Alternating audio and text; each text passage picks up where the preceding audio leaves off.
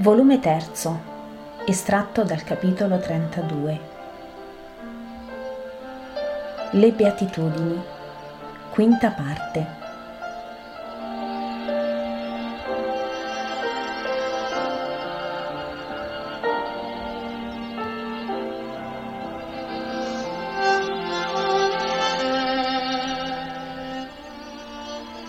Gesù continua a parlare della preghiera.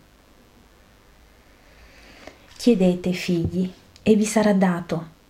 Cercate e troverete, bussate e vi sarà aperto. Perché chiunque chiede riceve e chi cerca trova, e verrà aperto a chi picchia. Quando un figlio vostro vi tende la manina dicendovi Padre, ho fame, gli date forse un sasso? Gli date un serpente se vi chiede un pesce? No, anzi che date pane e pesce, ma inoltre date carezza e benedizione, perché è dolce ad un padre nutrire la sua creatura e vederne il sorriso felice.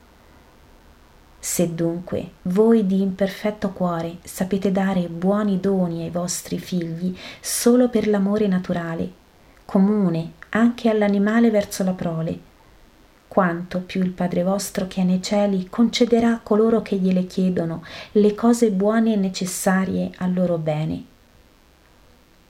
Non abbiate paura di chiedere e non abbiate paura di non ottenere. Però ecco che io vi metto in guardia contro un facile errore. Però non fate come i deboli nella fede e nell'amore, i pagani della religione vera, i quali, deboli e pagani, sentono morire la fede se non si vedono esauditi. Voi chiedete e vi pare giusto di chiedere, infatti per quel momento non sarebbe neanche ingiusta quella grazia.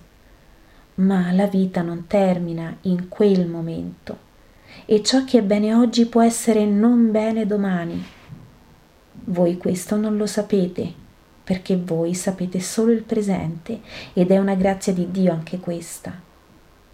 Ma Dio conosce anche il futuro e molte volte per risparmiarvi di una pena maggiore vi lascia non esaudita una preghiera. Nel mio anno di vita pubblica più di una volta ho sentito dei cuori gemere. Quanto ho sofferto allora, quando Dio non mi ha ascoltato ma ora dico, fu bene così, perché nella grazia mi avrebbe impedito di giungere a quest'ora di Dio. Ed altri, invece, ho sentito dire e dirmi, perché, Signore, non mi esaudisci? A tutti lo fai e a me no? Eppure, avendo dolore di vedere soffrire, ho dovuto dire, non posso. Perché l'esaudirli avrebbe voluto dire mettere un intralcio al loro volo alla vita perfetta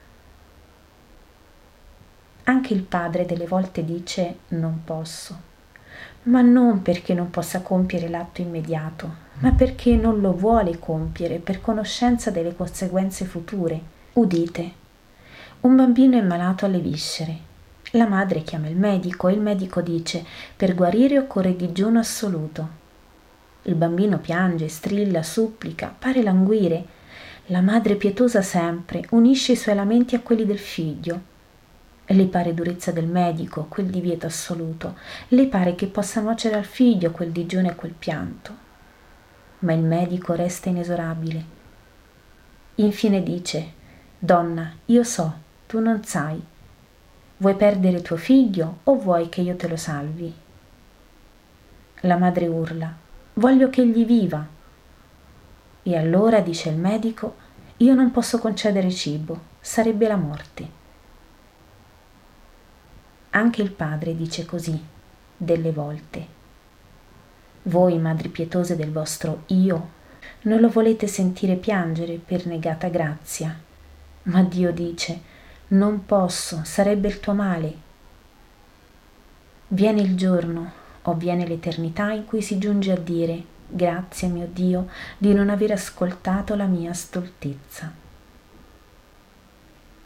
Quanto ho detto per l'orazione dico per il digiuno.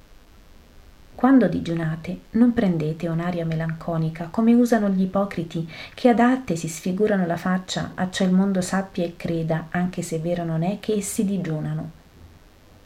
Anche essi hanno già avuto, con la lode del mondo, la loro mercede e non ne avranno altra. Ma voi, quando digiunate, prendete un'aria lieta, lavatevi a più acqua il volto perché appaia fresco e liscio ungetevi la barba e profumatevi le chiome, abbiate il sorriso del ben pasciuto sulle labbra. Oh, in verità non vi è cibo che pasca quanto l'amore, e chi fa digiuno con spirito d'amore, di amore si nutre. In verità vi dico che se anche il mondo vi dirà vanitosi e pubblicani, il Padre vostro vedrà il vostro segreto eroico e ve ne darà doppia ricompensa, e per il digiuno e per il sacrificio, di non essere lodati per esso. Ed ora andate a dare cibo al corpo, dopo che l'anima fu nutrita. Quei due poverelli restino con noi, saranno gli ospiti benedetti che daranno sapore al nostro pane. La pace sia con voi. E i due poverelli restano sono una donna molto scarna e un vecchio molto vecchio. Ma non sono insieme, il caso li ha riuniti ed erano rimasti in un angolo avviliti, tendendo inutilmente la mano a quelli che passavano loro avanti. Gesù va direttamente verso di loro che non osano venire avanti e li prende per mano, portandoli al centro del gruppo dei discepoli sotto una specie di tenda che Pietro ha drizzato in un angolo e sotto la quale forse si ricoverano nella notte e si riuniscono di giorno nelle ore più calde.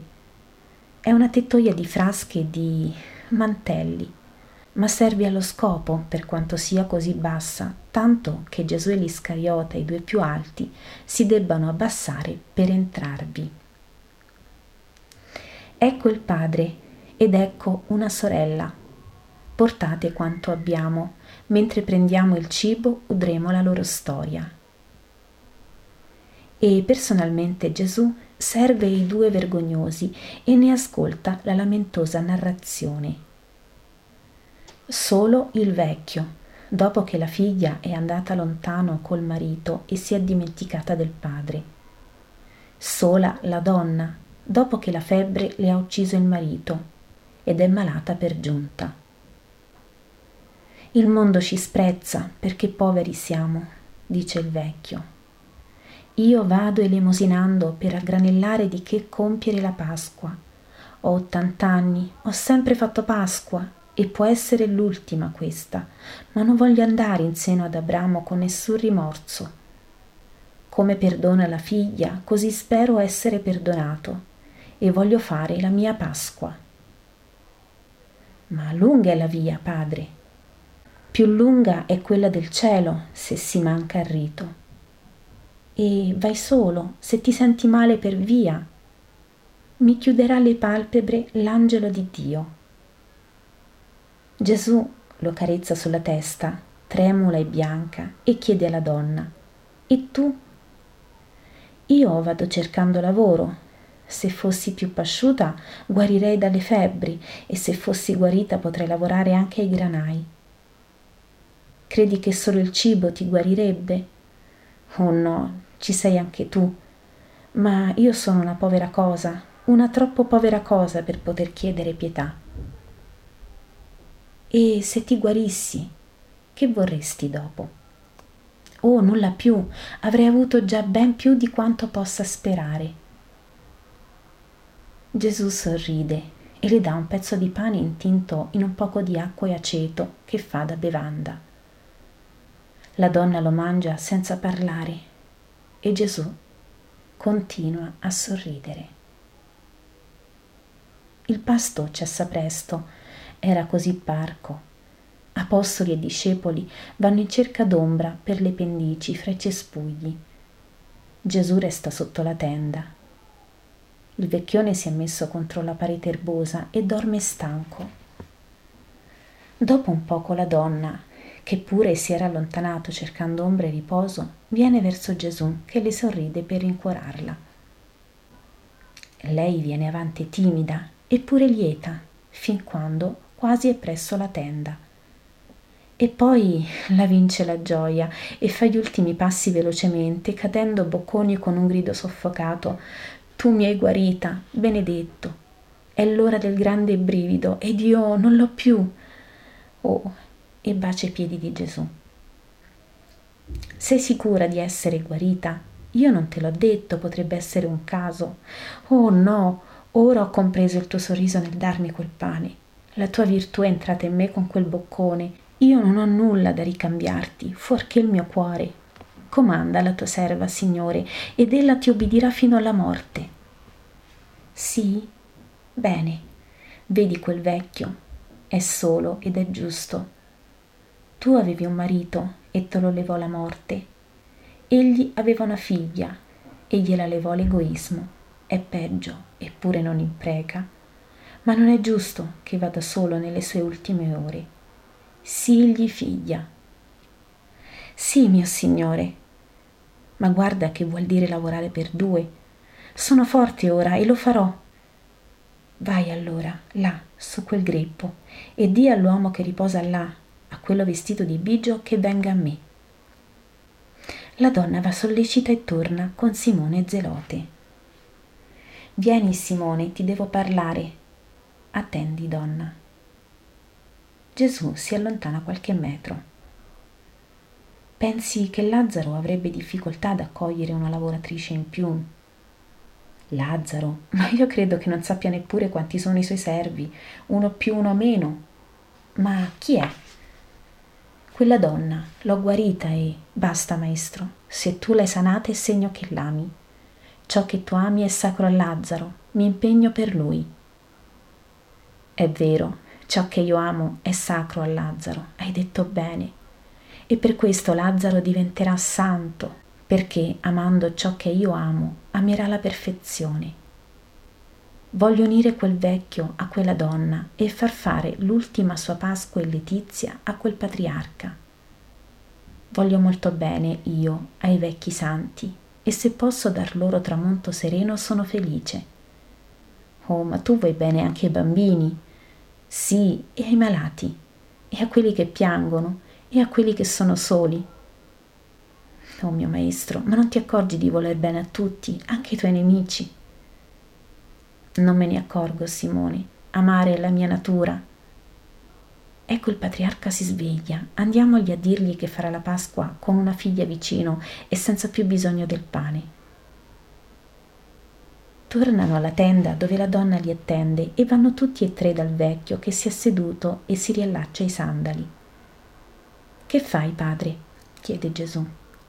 Scendo a valle, spero di trovare un ricovero per la notte e domani mendicherò sulla via. E poi giù giù giù, fra un mese, se non muoio, sarò al tempio. No, risponde Gesù. Come? Non devo? Perché? Perché il buon Dio non vuole non andrai solo, questa verrà con te, ti condurrà dove io dirò e sarete accolti per amor mio. Farai la tua Pasqua, ma senza fatica. La tua croce l'hai già portata, Padre. Posala adesso e raccogliti solo in orazione di grazia al buon Dio. Ma perché? Ma perché io io non merito tanto. Tu una figlia, più che se mi donassi vent'anni. E, e dove, dove mi mandi? Il vecchio piange fra il cespuglio del suo barbone. Da Lazzaro di Teofilo. Non so se lo conosci. Oh, ma io sono dei confini della Siria, ricordo Teofilo. Ma, ma, oh figlio benedetto di Dio, lascia che io ti benedica. E Gesù, seduto come è sull'erba, di fronte al vecchione, veramente si curva, per lasciare che lo stesso gli imponga, solenne, le mani sul capo, tuonando con la sua voce cavernosa di vegliardo l'antica benedizione. Il Signore ti benedica e custodisca. Il Signore ti mostri la sua faccia e abbia di te misericordia. Il Signore volga a te il suo volto e ti dia la sua pace. E Gesù, Simone e la donna rispondono insieme e così sia.